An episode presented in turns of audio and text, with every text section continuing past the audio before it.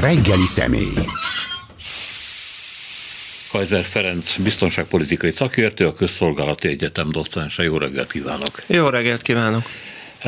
A NATO-ról egészen pontosan a csatlakozni kívánó finn, illetve svéd haderőről szeretném először kérdezni hogy tudnélik ezek milyen értéket képviselnek, és milyen módon járulnak hozzá a NATO megerősítéséhez. Az biztos, hogy Stoltenberg főtitkár, de egyébként mindenki, aki megszólal, még a magyar politikusok is, azt mondják, hogy ez óriási hozzájárulás a NATO erejéhez, és hát gyakorlatilag az északi oldalon egy olyan lefedettséget biztosítanak, ami páratlan, és emihez korábban ugye a NATO nem juthatott hozzá. Ha megengedi, akkor kezdjük a finnekkel. Már csak azért, mert az ő kitettségük a, az oroszoknak ugye az orosz-finn háborúk óta közismert, és hát ők komoly területeket is vesztettek akkor. A háború lezárása után és a második világháborúban pedig Hát, vagy második világháború után egy ilyen nagyon speciális különviszony alakult ki az Oroszországgal, ez a finlandizáció néven ismert jelenség, ami ezért nem volt teljesen önkéntes, ezt lássuk be. Viszont a korabeli finn politika kiválóan teljesített, hogy ezt el tudta érni. Szóval mi az, amit katonailag Finnország tud? Békeidőben a finn haderőnek a létszáma az még a magyarnál is kisebb. Ugye ez nem annyira meglepő, hiszen egy 4,5 milliós országról beszélünk. Finnország ugyanakkor több mint a dupláját költi a honvédelemre, mint Magyarország. Még most is ugye az Rényi haderőfejlesztési és korszerűsítési programmal. Most GDP arányosan? Nem, pedig összegszerűen is. GDP arányosan is jóval több, mint a dupláját. Eleve jóval magasabb GDP-ről beszélünk. Tehát a Militar Baran szerint a magyar védelmi költségvetés a tavaly évben nagyjából 2,6 milliárd dollár volt, a finn meg 5,2. Tehát uh-huh. gyakorlatilag matematika pont a duplája.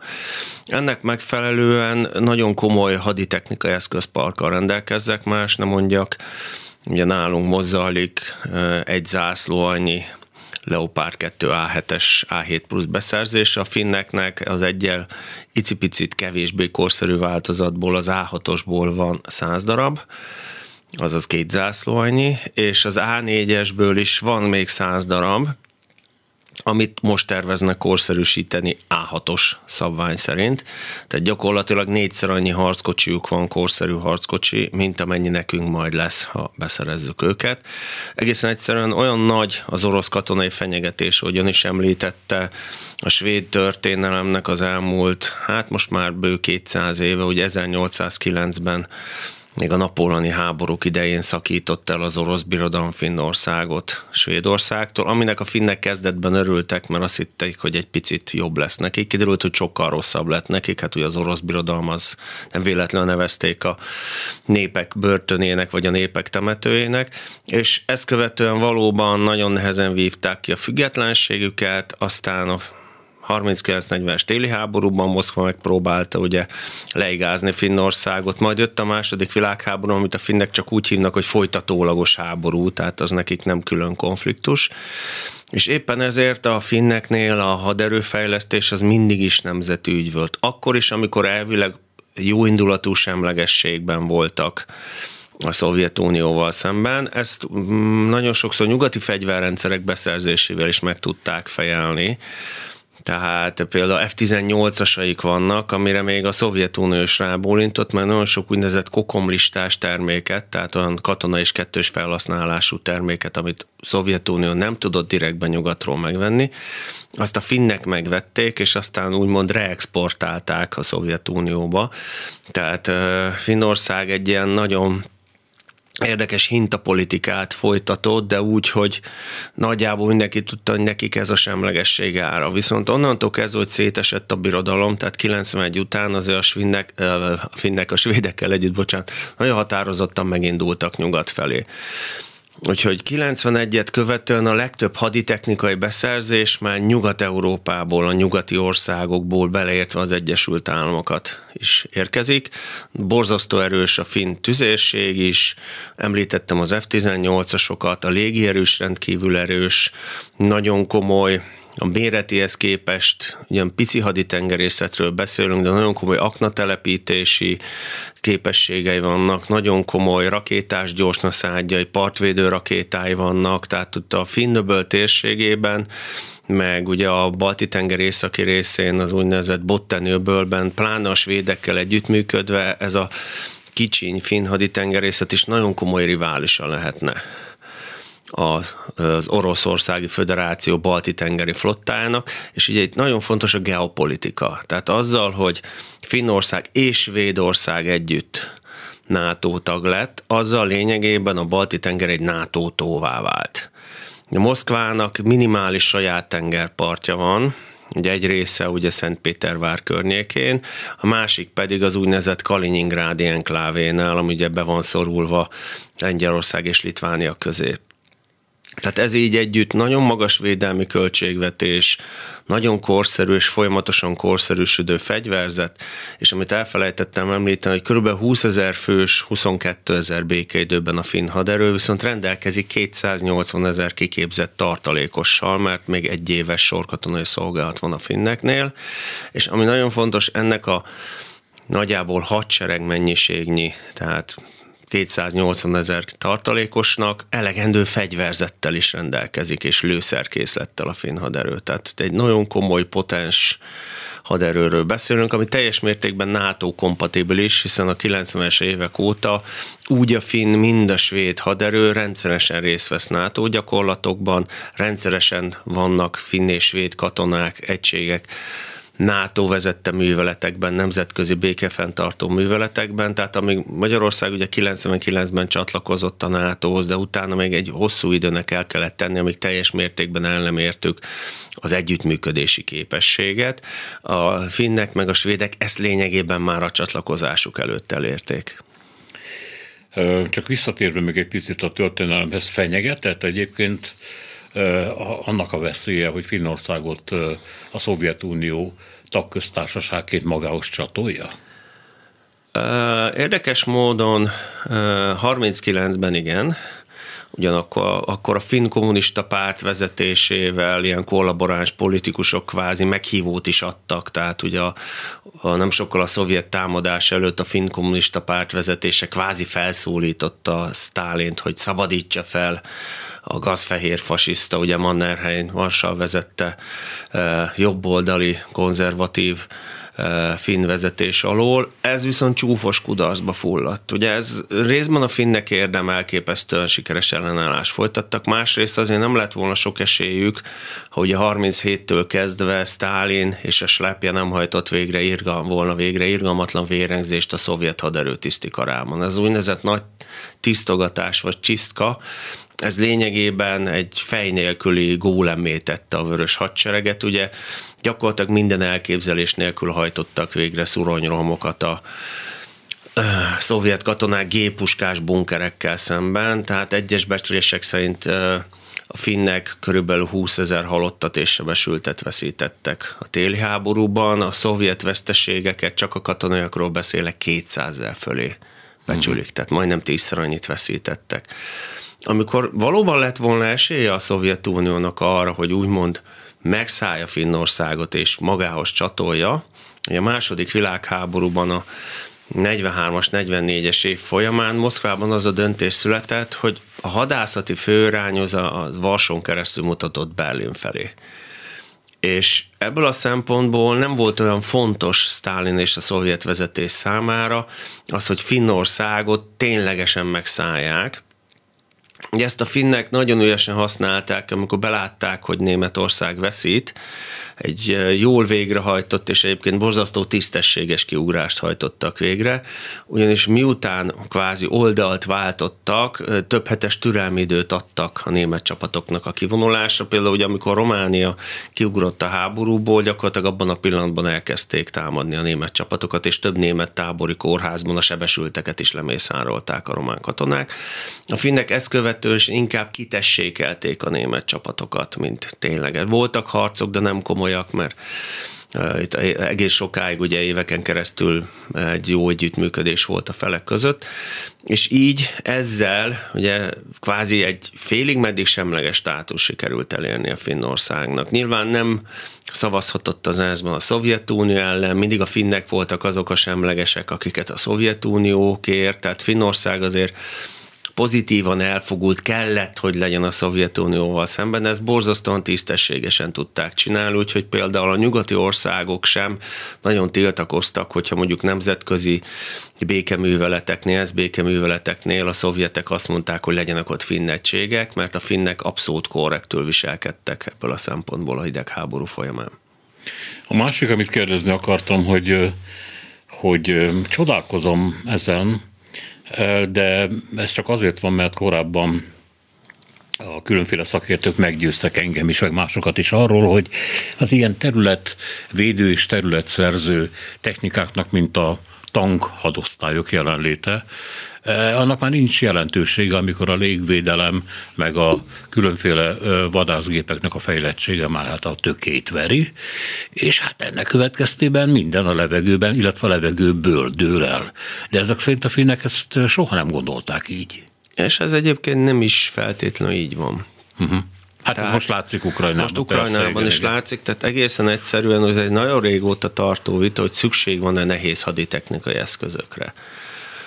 Nyilván a, például az ukrajnai háború elején az, hogy az ukránok véres rendet vágtak különféle pilóta repülőeszközökkel, meg e, irányított páncéltörő rakétákkal az orosz menetoszlopokban, az azt sugalta, hogy hát a harckocsiknak vége. Most rossz koncepció alapján, rosszul vezetve, megfelelő készítés nélkül vetették be az orosz eszközöket úgy, hogy azt hitték, hogy az ukránok nem fognak ellenállni. Tehát a modern harckocsik például, amit a Magyar Honvédség venni fog a Leopard 2 A7 Plus, az már aktív védelemmel rendelkezik. Tehát képes az ellenség beérkező páncéltörő eszközeit vakítani, esetleg meg is semmisíteni. Tehát a finnek is ebbe az irányba indultak el. Ráadásul északon azért nagyon más a klíma. A pilóta nélkül repülőeszközök műveletei kicsit nehézkesebbek, sokkal könnyebb álcázni az eszközöket számos szempontból, tehát a harckocsik korszaka nem áldozott le. Arról nem is beszélve, hogy ellenséges harckocsi ellen is a beásott saját harckocsi a legjobb védelem. Tehát nyilván a finnek az ország méretéből és a haderőbékelét számából kiindulva nem elképesztő mennyiségű több száz harckocsis hadosztályokban gondolkodnak, ugyanakkor harckocsival támogatott, harckocsi zászlóval megerősített, gépesített dandárok adják a finn védelemnek a gerincét. És egyébként hasonlóan van felépítve a svéd haderő is. Tehát a NATO sem tett le a harckocsikról, mindenki új generációs harckocsikat fejleszt, Egyébként ebből a szempontból legkeményebb Lengyelország, aki ugye rendelt amerikai M1-es Abramseket, a legkorszerűbb változatot, és az M1-es alapján kifejlesztett, abból továbbfejlesztett kórai, dél-kórai K2 Black Pantherből, azaz Fekete Párduszból 200-at szállít le délkóra, és további 800-at lengyel gyártósoron el állítanak elő. Lengyelország harckocsi, igen, így van. Lengyelország harckocsi hadosztályokban gondolkodik, de egész egyszerűen, hogy ott van a germán-lengyel síkság, és a túloldalon ott van a hatalmas orosz haderő, ami ugye most nagyon komoly pofonokba szalad bele Ukrajnában, ugyanakkor még mindig egy nagyon fenyegető dolog, és ugye a lengyelekkel, a lengyelek ugyanúgy vannak az oroszokkal, mint a finnek, történelmi tapasztalatok alapján, hogy minél messzebb vannak, annál jobbak, de minél közelebb vannak, nekünk katonailag annál erősebbnek kell lennünk. Ez érdekes, mert hogyha igazából ez a mindent a levegőből oldunk meg, elmélet soha nem volt igazából igaz, és sem a NATO nem mondott le a harckocsikról, tankokról, sem pedig a finnek vagy a svédek, akkor az oroszok miért maradtak a T-72-es tankok mellett? Na úgy értem, hogy a alapokat miért őrizgették tovább, és ami fejlesztés jött, Hát arra vagy pénz nem volt, vagy akarat nem volt, vagy technika nem volt, de abban meg, megegyeznek a szakértők, hogy mondjuk a Leopard ellen, amit az oroszok ki tudnak állítani, hát ez egy sokkal gyengébb történet. Uh, ugye azt látni kell, hogy ez a T-72-es, amit az orosz haderő használ, mert nem az a T-72-es, amit a hidegháborúban legyártottak. Nagyon sok úgynevezett korszerűsítési csomag érkezett hozzájuk, nagyjából korszerűsítették a tűzvezetőrendszert, ugye reaktív páncélt szereltek rá, ezek olyan robbanó ilyen páncélozott dobozok, amik a becsapódás pillanatában egy kifelé ható robbanással igyekeznek a beérkező lövedék erejét tompítani.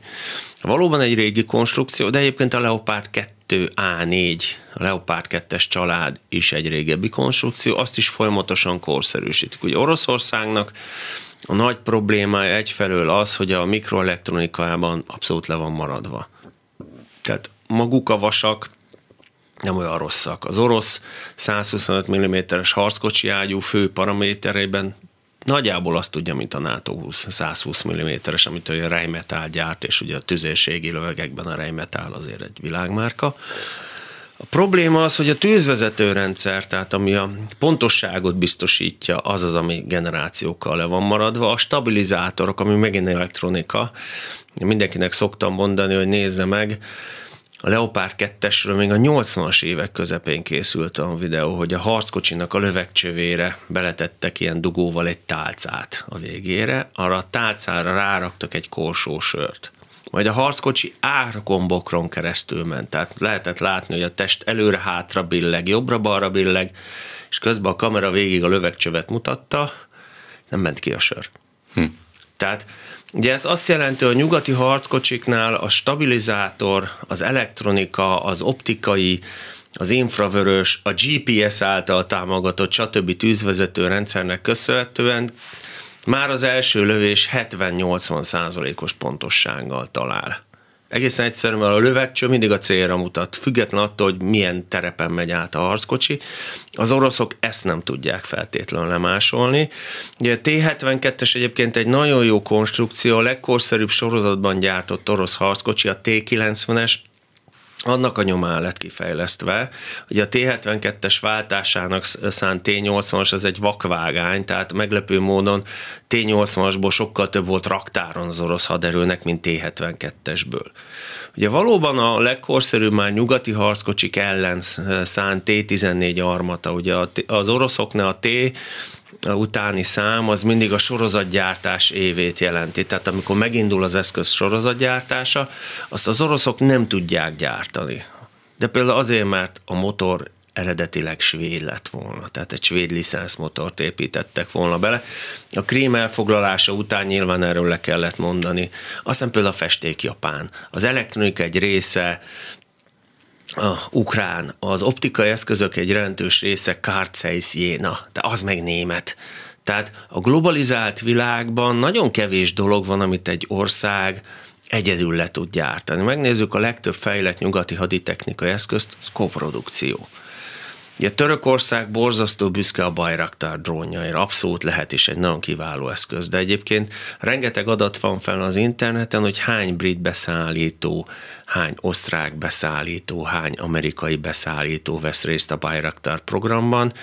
Oroszország 14 után részben elesett ezektől a lehetőségektől, 22 után pedig szinte teljesen elesett ezektől a lehetőségektől, ilyen mindenféle fedőcégeken keresztül, harmadik országok bevonálásával csillagászati áron tud korszerű nyugati elektronikát, főleg mikrocsippeket beszerezni Oroszország, és ez az igazi probléma. Tehát az orosz eszközök nem feltétlenül rosszak. Amiben nem jók, az az elektronika, a szoftverezés, mert abban a nyugat nagyon komoly versenyelőnyben van, és Oroszország egyébként nem is próbált meg ezen a versenyhátrányon változtatni, aminek a problémája van most szembesülnek, de már ugye most már nagyon késő erre reagálni. Csak közbevetve a törökök még szállítanak az ukránoknak drónokat? Hát Ebből aki fizetik, igen. Igen, tehát folyamatosan megy. Így van, és... Uh, Dacára ugye, egyébként az Oroszországhoz való közeledésnek ez nem A törökök meg. nagyon ügyesen csinálják, amit csinálnak. Tehát például ők veszik a mai napig is nagy mennyiségben a földgázt és a kőolajat az oroszoktól, ugye nagyon komoly a török energiafüggés, de mivel az arab világgal hagyományosan nem olyan jól viszonyuk, mint az ottomán török birodalom óta, ezért tőlük kicsit nehezebben tudnák ezt beszerezni. Tető alá hozták, és a mai napig menedzselik a Gabona folyosót, aminek köszönhetően az ukrán élelmiszer eljut a világpiacra, és ez egyébként jelentős mértékben csökkenti az Afrika és egyéb térségekben, a világ szegény részeiben az éhínséget. Ugyanakkor folyamatosan ellátják fegyverrel, és egyébként nem csak a Bayraktar drónokkal, a hozzájuk valós, külön a Bayraktarhoz fejlesztett páncéltő rakétával, mert ugye a Bayraktar mindössze 150 kg hasznos terhet tud vinni, tehát az ilyen kisméretű rakétákra van szükség. Ugye az amerikai Reaper, mondjuk nagyjából 6-7-szer annyiba kerül, pedig most már Bayraktar is 5 millió dollár újonnan, négy évre előre eladták a gyártósort, ugye akkor a sikere lett a háborúnak köszönhetően, az másfél tonnát viszel magasabban, messzebbre. Tehát, hogy Törökország nagyon ügyesen játszik, és mind a két féllel jóban van, ami egy nyilván adódik az ország geopolitika helyzetéből, meg hát abból is, hogy ugye Recep Tayyip Erdogan azért egy kicsit különutas politikát folytatott a nato belül. Finnország ugye nagyon hosszú határa van az oroszokkal. Azok után, hogy Finnország NATO belépésre nyilvánvalóvá vált, az oroszok elkezdtek átcsoportosítani a határ mentén erőket. Hogy lehet egy ilyen hosszú határszakaszt védeni? Főleg úgy, ugye, hogy sem Finnország, sem Svédország nem kéri azt, hogy NATO csapatok települjenek be. A terep azért a védőknek kedvez. Ugye Finországot nevezik az ezertó országának, és a valós szám tízezer fölött van. Tehát ilyen rengeteg, ugye a gletszerek annak idején, korszak idején hatalmas, ahol puhá volt a kőzet, hatalmas, hosszú, keskeny, de nagyon mély tavakat váltak be az alapkőzetbe. Télen azért ott még nagyon hideg van, a finn katonák olyan eszközökkel, olyan egyenruházattal, felszereléssel rendelkeznek, hogy ebben a közegben tudnak működni. És itt jön be az, hogy mivel nagyon komoly tartalékos rendszerük van, és nagyon gyorsan tudnak mozgósítani, ugye ilyen területi alapon, ezért relatíve gyorsan 48-72 órán belül a tartalékos egységek egy része védelmi állásokat fel tud venni. Ha a NATO-nak nincsenek is erő is Svédországban vagy Finnországban 48-72 óra alatt nagyon komoly erősítés érkezhet be. Plusz, hogy az amerikai repülőgépek 12 óra oda tudnak települni logisztikai csomaggal a közelbe. Tehát, hogy az amerikai légitámogatás, a NATO légitámogatás az azonnal meg tud érkezni, és itt jön be a védelemnek a lényege.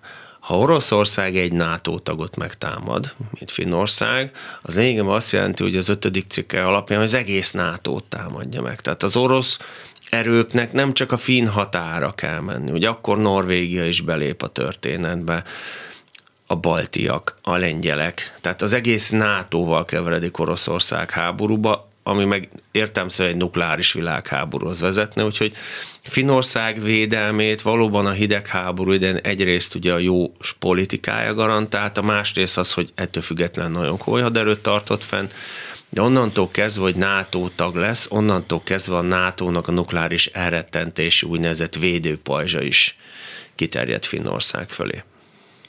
De a határ mentén kiépülnek olyan ezt az ukrán háborúban lehetett látni, hogy visszatérne, mint a visszatérnének az első világháborúnak a, az évei, tudnék lövészárkokat ástak. Bakmut környékén az oroszok és ukránok is korábban, illetve Bakmut mögött a második védelmi vonal kialakítása esetén, tehát az orosz-finn határ mentén, finn területen vannak olyan pontok, amikre gyorsan lehet mozgósítani Így van, az és embereket, azok és akkor azt védeni tudják. Tehát, hogy... Tehát azok, azok a főleg, ami a fő közlekedési útvonalakat, vasútvonalakat, vasúti csontpontokat, az, azok részben erődítve vannak, illetve nagyjából ugye a katonai mérnökök, a hadmérnökök, bocsánat, azok nagyjából kijelölték a védősávokat, még régebről vannak különféle betonerődök, géppuskás erődök, stb., amelyek a mai napig jó szolgálatot tudnának tenni. Ugye az ukránok 14 óta készültek arra, 14-15 óta, hogy Oroszország folytatni fogja. Tehát ők nagyon komoly erődítési munkálatokat végeztek. A finneknél ezek az erődítési munkás, munkálatok szintén megtörténtek, csak évtizedek alatt.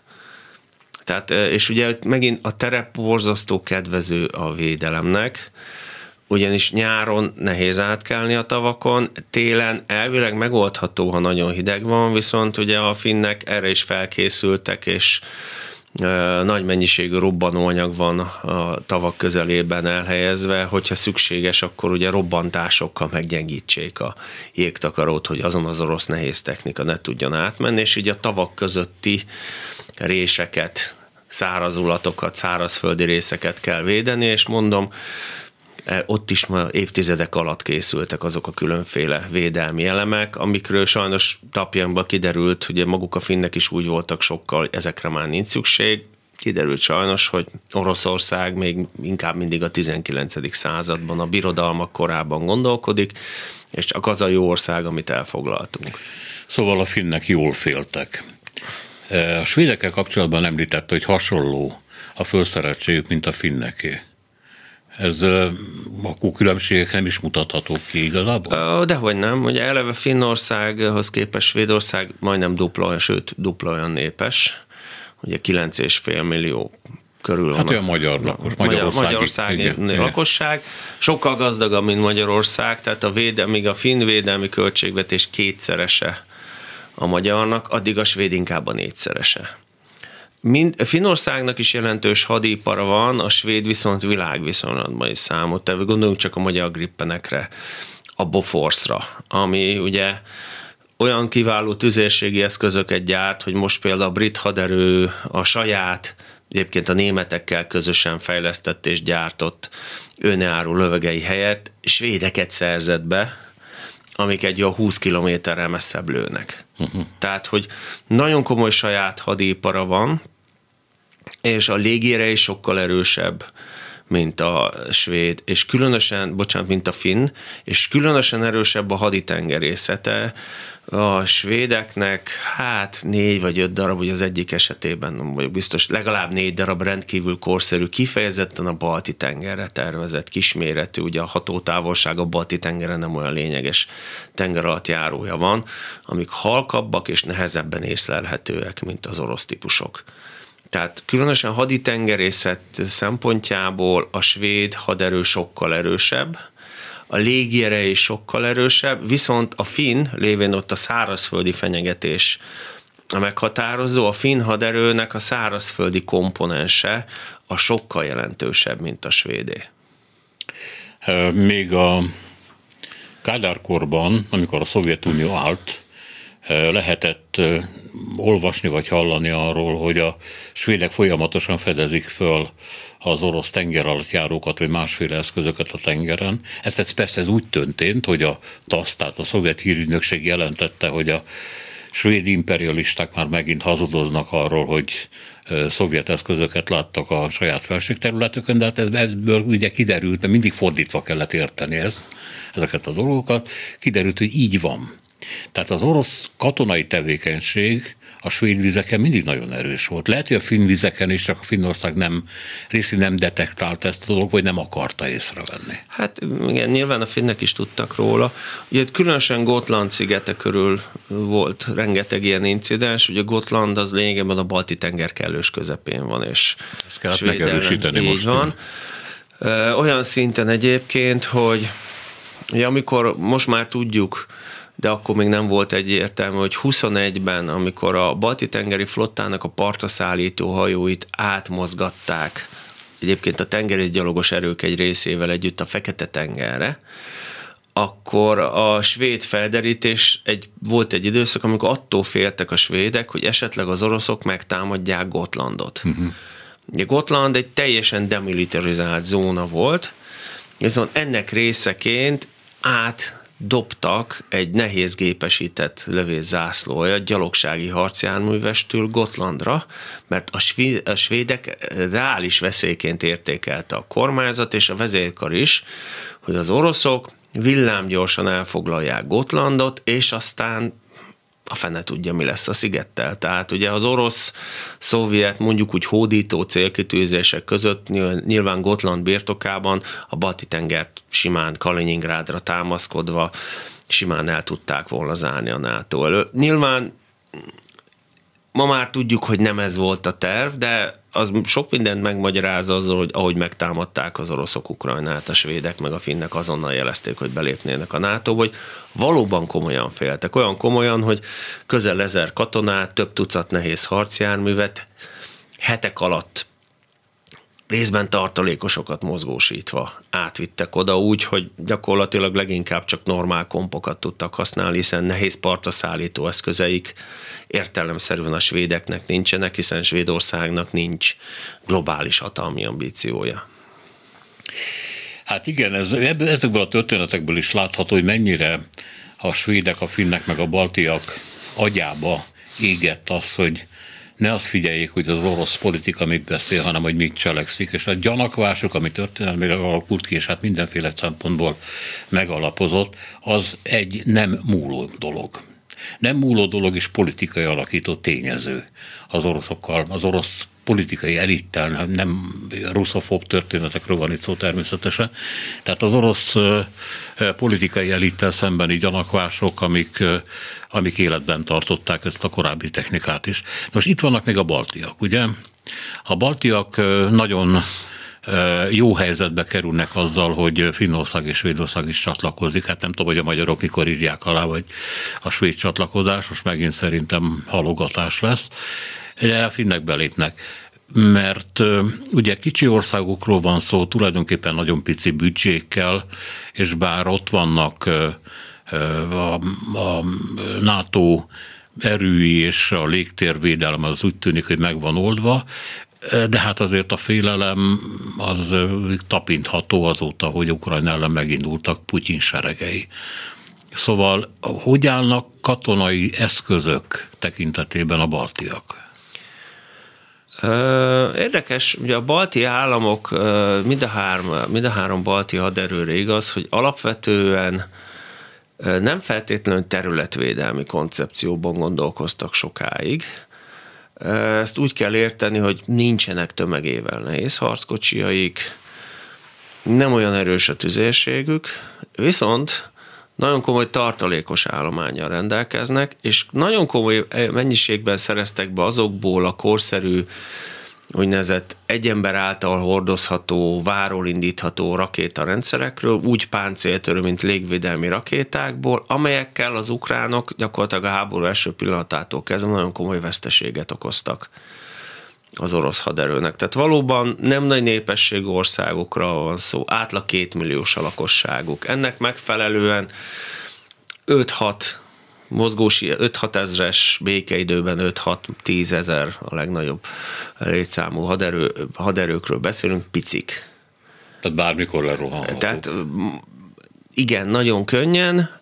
Egyrészt azért ők nagyban támaszkodnak a lengyelekre, tehát a három balti állam és Lengyelország között nagyon szoros az együttműködés, hiszen ugye a NATO arcvonalában, frontvonalában Oroszországgal szemben a török mellett, ami ugye viszont a Baltikumtól messze délen van, a lengyel a másik legfontosabb haderő, ami eddig is nagyon erős volt, de ugye, hogy utaltam már rá, az ukrán elő orosz agresszió után egy olyan komoly haderőfejlesztési programot jelentettek be a lengyelek, amivel egész biztos, hogy a britet, a franciát és a németet is megelőzve a NATO legerősebb szárazföldi hadereje lesz az európai államok közül a lengyel, illetve ha a zajló török fejlesztések is ha 2030-ra kifutnak, akkor is csak a török fogja őket megelőzni. A Törökországnak is nagyon komoly új generációs harckocsi fejlesztései vannak. A lengyelek maguk nem fejlesztettek, ők megvették jelenleg a legjobbat a piacon, ezt a K2-es Black Panther-t, és ugyanarra egyébként a harckocsi alvázra megvették a K9-es önjáró löveget de a, mondjuk a, a svéd meg a finn belépéssel jut majd több eszköz egyébként a baltiaknak, vagy az ő biztonságuk ezzel megerősödik? Abszolút. Ugye a finn meg svéd semlegesség esetén a tengerpart adottságaiból kifolyólag, ugye ott egy nagyon kellemes lankás homokos tengerpart van mindenhol.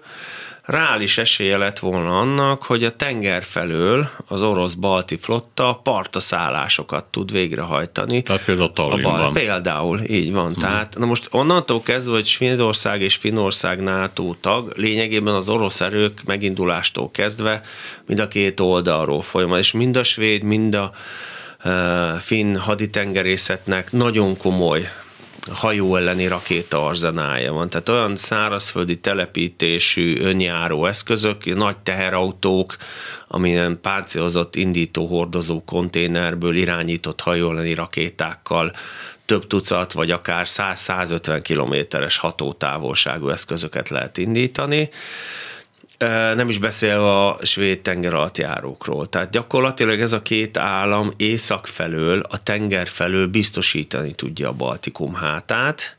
Arról nem is beszélve megint, hogy ugye az az 1380 vagy 1350 km, majd 1400 km, amennyivel Finnország határos Oroszországgal, az Oroszországi Föderációval, azt jelenti, hogy oda is orosz erőket kell átcsoportosítani, ergo kevesebb erő jut a Baltikum megtámadására. Tehát uh-huh. ez mindenféle szempontból nem véletlenül üdvözölték és szavazták meg a legelsők között a baltiak ennek a két államnak a csatlakozását. Ez az ő biztonságérzetüket, ez az ő biztonsági garanciáikat jelentősen fokozza ez a csatlakozás. Mennyire él még az a probléma, Tulajdonképpen ugye mind a három balti országban, nem Litvániában nem annyira, mert ott ez nem egy égető kérdés. Nemzetbiztonsági probléma a Lettországban és Észtországban élő oroszoknak a, a viselkedése, a lojalitása, a, egyébként sok esetben a szülőföldjükhöz, hiszen már a második generáció születik ott, és mennyire létezik ez a lojalitás Putyina szemben. Ugye valamennyire a gyanakvás velük szemben él, vagy legalábbis egy részükkel szemben nyugaton is, mert ugye a Free Europe, tehát a Szabad Európa most betelepült Rigába, és elkezdte az orosz nyelvű anyagok sugárzását, minek utána a lettek és az észtek is betiltották a szovjet televíziós állomásokat, amik ugye a putyini propagandával voltak tele, és hát ezt kapták az ott élő oroszok, és ezt hitték el gyakorlatilag. Viszont néha, mert tudom, hogy ebben sok a propaganda, lehet találkozni olyan lett vagy észt anyagokkal, hogy, hogy például a lett hadseregben nagyon sok orosz szolgál. Egyébként parancsnoki posztokon is. Tehát az önvéleménye szerint mennyire nemzetbiztonsági probléma az orosz lakosság ezekben az államokban, illetve mennyire elkötelezett a mondjuk a Putyin ellenes föllépésben, amennyiben háborúra kerül sor? Ez egy nagyon kardinális kérdés. Ugye a balti oroszok tehát a Baltikum orosz lakosságának egy jelentős része az a második világháború alatt és után került oda. Tehát amikor ugye a nagy vörös hadsereg kvázi felszabadította a Molotov-Ribbentrop paktum után a Baltikumot, akkor mind a három balti országnak megvolt a maga katyinja. Tehát mind a három balti ország értelmiségének egy részét, a haderőnek, a rendészetnek, a rendvédelmi szerveknek, a tiszti tiszthelyettesi állománynak egy jelentős része is eltűnt, vagy Szibériába került. Ugye a polgári lakosság egy része is gyanúsnak minősült, és helyükbe érkeztek az oroszok akiket a mai napig nem szeretnek. Tehát a balti lakosság nem szereti az oroszokat. Nagyon sokakról tudják, hogy a nagyapám házában lakik, tehát ugye Hasonló volt a helyzet, mint a sváb kitelepítéseknél itt Magyarországon, csak még annál sokkal brutálisabban történt a dolog. Ugye gyakorlatilag a NATO-EU csatlakozás előfeltétele volt, hogy az orosz kisebbség egyáltalán állampolgárságot kapjon a Baltikumban, tehát a két oldal kapcsolata egymással finoman szólva sem harmonikus. Ugyanakkor, és ez a lényeg, az oroszok jelentős része nagyon komoly hazafinak vallja magát, de hogy is mondjam, csak valamilyen szinten reálpolitikus is.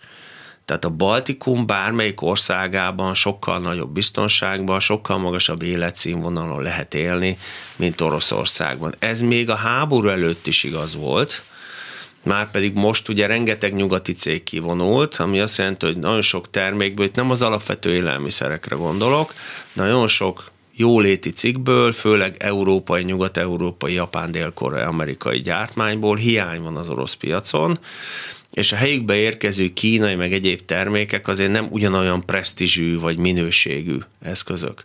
Tehát nagy kérdés egyébként valóban, hogy az orosz kisebbség az harcra, harcolna a Baltikumért, a saját hazájáért Oroszországgal szemben, de ugye most abban a helyzetben vagyunk, hogy ez nem annyira reális forgatókönyv. Tehát egészen egyszerűen Oroszország most valószínűleg minden, erő, minden fölös erőforrását leköti Ukrajnában, tehát az, hogy még a Baltikumot is megtámadják, most biztos nem fér be Moszkvának.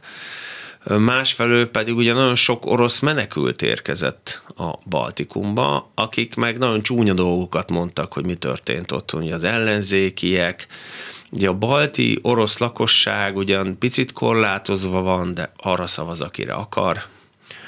Lehet homoszexuális Oroszországban, ez bűncselekmény, azt teszik, amit akar. Tehát, hogy azért a nyugati szabadság a Baltikumban az oroszoknak is jár, mert demokratikus országok. Tehát azért látják, hogy mi zajlik Oroszországban. Navalnyi megnérgezésétől ez nagyon sok minden. Tehát ugyan orosznak vallják magukat, de néhány ismerőssel beszélgettem a kérdésben, és azt mondják, hogy de ettől még nem szeretik Putyint. Mert nagyon sokan azzal, amit Putyin otthon csinál, nem értenek egyet. Ami nyilván nem jelenti azt, hogy az orosz titkosszolgálatoknak ne lenne jó néhány jó embere az orosz kisebbségben, mert ugye még egyszer szeretném leszögezni, hogy 91 után azért a Baltikumban nem volt jó orosznak lenni, amiért pedig nagyon sok sérelem keletkezett, amire nyilván a különféle orosz szolgálatok, ugye a katonai hírszerzés, mind a külügyi hírszerzés nyilván tudott építeni, és egy nagyon komoly ügynöki hálózatot hozott létre. Hát igen, nem akarok cinikus lenni, de mérjük össze a, a az orosz Szovjetunió felbomlása utáni orosz sérelmeket a Baltikumban, azoknak a baltiaknak a sérelmével, akiket koncentrációs táborba húztoltak el, és vagy gyilkoltak le a saját városaikban. Ez mert persze, hát ez így van, így de, van, igen. de ha most másik oldalról, meg, ha én mondjuk balti orosz lennék, tizenéves, 91-ben szétesik a Szovjetunió én tehetek arról, hogy a nagyapám kegyetlenkedett, amikor bevonultak a szovjet nem, csapatok. Nem, nem, tehát, hogy nem, nem ez, csak tudjon róla. Ha persze, tehát ez, ez, ezek a borzasztó dolgok, és nagyon nehezen begyógyuló sebek. Mindig azt szoktam mondani, hogy az oroszoknak nem sok idejük volt megemészteni 91 óta a Szovjetunió szétesését. Mi magyarok most már jóval több mint száz év óta sem tudjuk a mai napig, még a aktuál politika szintjén sem túltenni magunkat Trianonon. Tehát ezek a történelmi, mondjuk úgy, forduló pontok. Ugye Magyarországnak Trianon nemzeti tragédia volt teljes joggal. A nem magyar kisebbségeknek lehetőség. Oroszországnak, az orosz lakosságnak, és főleg az orosz politika elitnek a Szovjetunió szétesése, tök mindegy, minden, milyen ideológiai mázal, ez egy nagy orosz birodalom volt, tragédia. Az összes nemzetiségnek, aki nem volt orosz, egy óriási lehetőség a nemzeti függetlenségük újjászületése. Tehát nyilván itt, itt mind, mind a két oldalnak megvannak a maga olyan emlékezete, amire mondjuk úgy hivatkozva tud a másikra haragudni. De amit említettem, amit mondom, lehet, hogy ez egy propaganda anyag, a lett hadseregben tényleg sok orosz szolgál? Hát ugye a lakosságnak közel az egyharmada orosz. Tehát értelemszerűen valószínűleg nagyon sok orosz szolgál. Tehát nincsenek ilyen etnikai kvóták, hogy ki szolgálhat, ki nem, és egyébként az oroszok, az orosz lakosság egy része az hagyományosan szeret katonának lenni. Tehát mondok egy extrém példát, Németországban a rendvédelemben, meg a véderőnél is, tehát a német honvédelemben is erőn felül, létszámukat messze felül reprezentálva vannak a törökök, mert a törökök szeretnek katonáskodni, tehát rengeteg török szolgál a német rendészeti szerveknél, meg a német véderőnél is, mert ott ez tradíció. És végén a beszélgetés végén meg van kilenc percünk, akkor engedje meg, hogy Belarusról kérdezzem, hogy ez az ország most minek tekinthető. Ugye tudnélik az azt tudjuk, hogy korábban a fák szervezetén túlmenően is Ukrajnát is, de Belorussziát is nagyon keményen magához akarta kötni Moszkvát. Ez tavaly február 21 óta rettenetesen földgyorsult, tehát gyakorlatilag nyugodtan azt mondják, hogy Belarus orosz katonai megszállás alatt van, amennyiben olyan mennyiségű csapatot, fegyverzetet telepítettek és alakítottak ki olyan orosz reptereket, meg hadianyag központokat, sőt orosz katonai kórházakat, ami hát gyakorlatilag egy ilyen megszállásra emlékeztet, és hát Lukasenkának már igazi komoly mozgástere nincs. Most éppen ugye nukleáris tölteteket visztek Belorussziából, tárolnak ott. A vívőeszközöket, ahogy ez Bendazsevszki Anton a mai műsorban megfogalmazta, átadták a beloruszoknak magukat, a tölteteket nem és nem is fogják. Tehát ezek orosz felügyelet alatt maradnak, és a felhasználásukról is nyilván Moszkva fog dönteni. Létezik még Belarus, mint független állam? Ugye Belarus a függetlenségét lényegében az utolsó választásokkal veszített el. Ugye akkor Lukasenka, ahogy addig mindig óriási többséggel megnyerte a választást, csak először ez ellen tömeges tiltakozás alakult ki. Tehát addig is kilógott a választási csalás lólába a dologból, de ugye itt olyan videófelvételek kerültek elő, hogy hátizsákban mennek le az emberek a szavazófülkéből, és utána mászik fel egy másik hátizsákkal egy másik ember, aki viszi a jó szavazatokat. Uh-huh. Tehát ugye ezt követően tömegtüntetések vannak, Lukasenkát kifütyülik, a nehézipari üzemek dolgozói, akik addig hagyományosan az ő tömegbázisa volt. Ugye fegyveres erőszakkal, a fegyveres erők alkalmazásával kell szétverni a tüntetéseket, és már ekkor érkezik jelentős orosz nem csak katonai segítség, hanem rendészeti segítség, meg jönnek az orosz titkosszolgálatok. Sőt, ha jól tudom, a ukrán, bocsánat, a belorusz televízióhoz orosz bemondók jöttek, mert Persze, ott sorra mondtak fel az újságírók. Így van, igen. így van, így van, tehát a sajtót is megtisztították, és ebben nagyon komolyan közreműködött Moszkva, viszont ennek ára volt. Tehát Lukasenka azért, hogy hatalomban maradhasson, lényegében a belorusz nemzeti önállóságnak egy jelentős részét feláldozta, 14-15-ben még igyekezett egy picit hasznot is húzni az egész ukrajnai konfliktus, és egyfajta közvetítő szerepben tetszelegni. Ugye ebben még Moszkva is partnervel gondolunk abban, hogy a Minsk egy meg Minsk 2 megállapodást és ugye Belarusban kötik és ezzel egyébként egy picit az európai politikai térképre vissza is rakták Belarus. Na most ez az mostani agresszió teljesen levette. Ugye maga Belarus katonailag nem tudjuk, hogy részt vette. Nem kizárt egyes források szerint, hogy a Belarus különleges műveleti erők köznapi nevükön kommandósok tevőlegesen is részt vettek a műveletben, de az biztos, hogy a területét, a légterét olyan szinten átengedte az oroszoknak, hogy a Belarus repülőterekről a mai napig szállnak fel orosz gépek ukráni támadásra, és ugye Belarus területről a háború elején Iskander rakéták, ugye, amik még most is ott vannak, csak ezekhez jöttek, jönnek majd ezek az úgynevezett harcászati töltetek, lőnek ukrán célpontokat. Tehát Belarus a területét, a légterét, a logisztikáját átengedte Oroszországnak. Ugye a háborús veszteségek miatt olyan szintű tiszti és tiszthelyettesi hiánya küzdenek az orosz lövészegységek, hogy a mozgósított tartalékosok alapkiképzését Belarusban belorusz tisztek és tiszthelyettesek végzik. Tehát gyakorlatilag Belarus már majdnem teljesen egyben nőtt Oroszországgal, valószínűleg ha lezárul akár csak egy tűzszett a háború, szinte mindegy milyen eredménnyel, ha Putyin hatalmon marad, a következő reális lépés az lesz, hogy Belarusban lesz egy úgymond népszavazás, ami legalább olyan demokratikus lesz, mint amilyen volt ugye a négy megszállt ukrán megyének részben megszállt, mert ugye egyiket sem ellenőrzik a mai napig sem teljesen az oroszok. Ott lezajlott népszavazás, és mindenki legnagyobb meglepetésére az fog kiderülni, hogy Belarus népe önként szeretne csatlakozni Oroszországhoz. Tehát sajnos ez egy reális forgatókönyv, de ugye nem nagyon, ugye a nemzetközi közösség nem támadhatja meg Belarus, egyrészt a NATO nem támadásra született, tehát a NATO még soha senkit nem támadt meg, az egy védelmi szervezet, másrészt ugye a belorusz ellenzék meghatározó vezetői vagy őrizetben vannak, vagy külföldön, tehát nem nagyon van olyan politikai mozgalom, ami szembe tudna ezzel menni.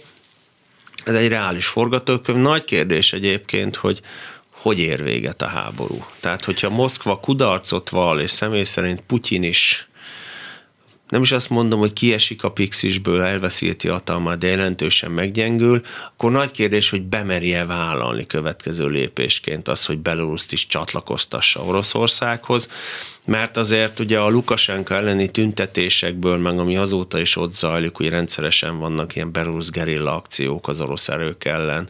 Ugye az egyik rendkívül értékes A50, Beriev A50-es úgynevezett korai előrejelző rendszert, ugye ez egy hatalmas nagy lokátorral felszerelt felderítő, légtérirányító, felderítő gép. Egy ilyet is megrongáltak drónnal ukrán, illetve bocsánat, belorusz gerillák, tehát azt valamilyen szinten nyilván az orosz vezetés is tudja, hogy egy ilyen akció Belaruson belül is komoly ellenállás vált, és egy óriási migrációs hullámot indítana, főleg a fiatalok és a képzett munkaerő Ó, ennek diktatórikus rezsimek szoktak örülni. Elmennek a bajkeverők. Igen, de mérnökök, tanárok, orvosok, meg informatikusok nélkül egy 21. századi ország a jövőjét is beáldozza. Persze hát, maga a vezetés... hát ott van Oroszország, minden IT ember elment már. Igen, de nem ez volt a terv. Tehát hát. ugye ők gyors háborúra számítottak, óriási veszteség ez. Tehát Oroszország most a jövője nagy részét elveszítette, és ezt valamilyen szinten egyébként az orosz vezetés is tudja, csak ugye Putyin számára ez már rég arról szól, hogy ő nem veszíthet, mert a veszít belehal. Az orosz mondjuk úgy elit, meg az orosz nép nem nagyon tolerálja a kudarcokat. Hát nem tudjuk. Még egy kérdést engedje meg csak egy gyors válaszsal. Ugye a, a belorusz eliten belül nagy ellenállás nem volt tapasztalható, de olyan hirtelen váratlan halt meg a belorusz külügyminiszter. Hát vannak, vannak ilyen véletlen balesetek. Vannak ilyen véletlen Oroszországban is esnek ki emberek az előfordul. ablakon, előfordul persze, tehát öngyilkosok is lesznek, úgyhogy többször tarkól lövik magukat, mert nagyon meg akarnak halni.